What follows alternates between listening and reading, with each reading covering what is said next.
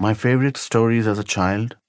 Well, it would be hard to beat the tales, short or tall, that I heard from Mahmood, who was our Khansama or cook when I was five or six years old.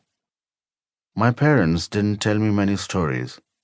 Mum was busy with her parties and Dad with his stamp collection, that is, when he wasn't in his office. I had the house and the grounds to myself, but there was no one to talk to except the flowers. The cosmos were good listeners. They nodded politely when I spoke to them. The roses looked away. They were very snobbish.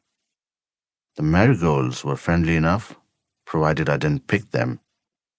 So I would wander into the kitchen to see what Mahmood was making for lunch and to taste the kofta curry or the pilau rice, just to make sure the taste was right. Since then, I've been a curry taster all my life. Mahmood was a good cook and in many ways my best friend, there being no children on the premises, but he was also a great storyteller.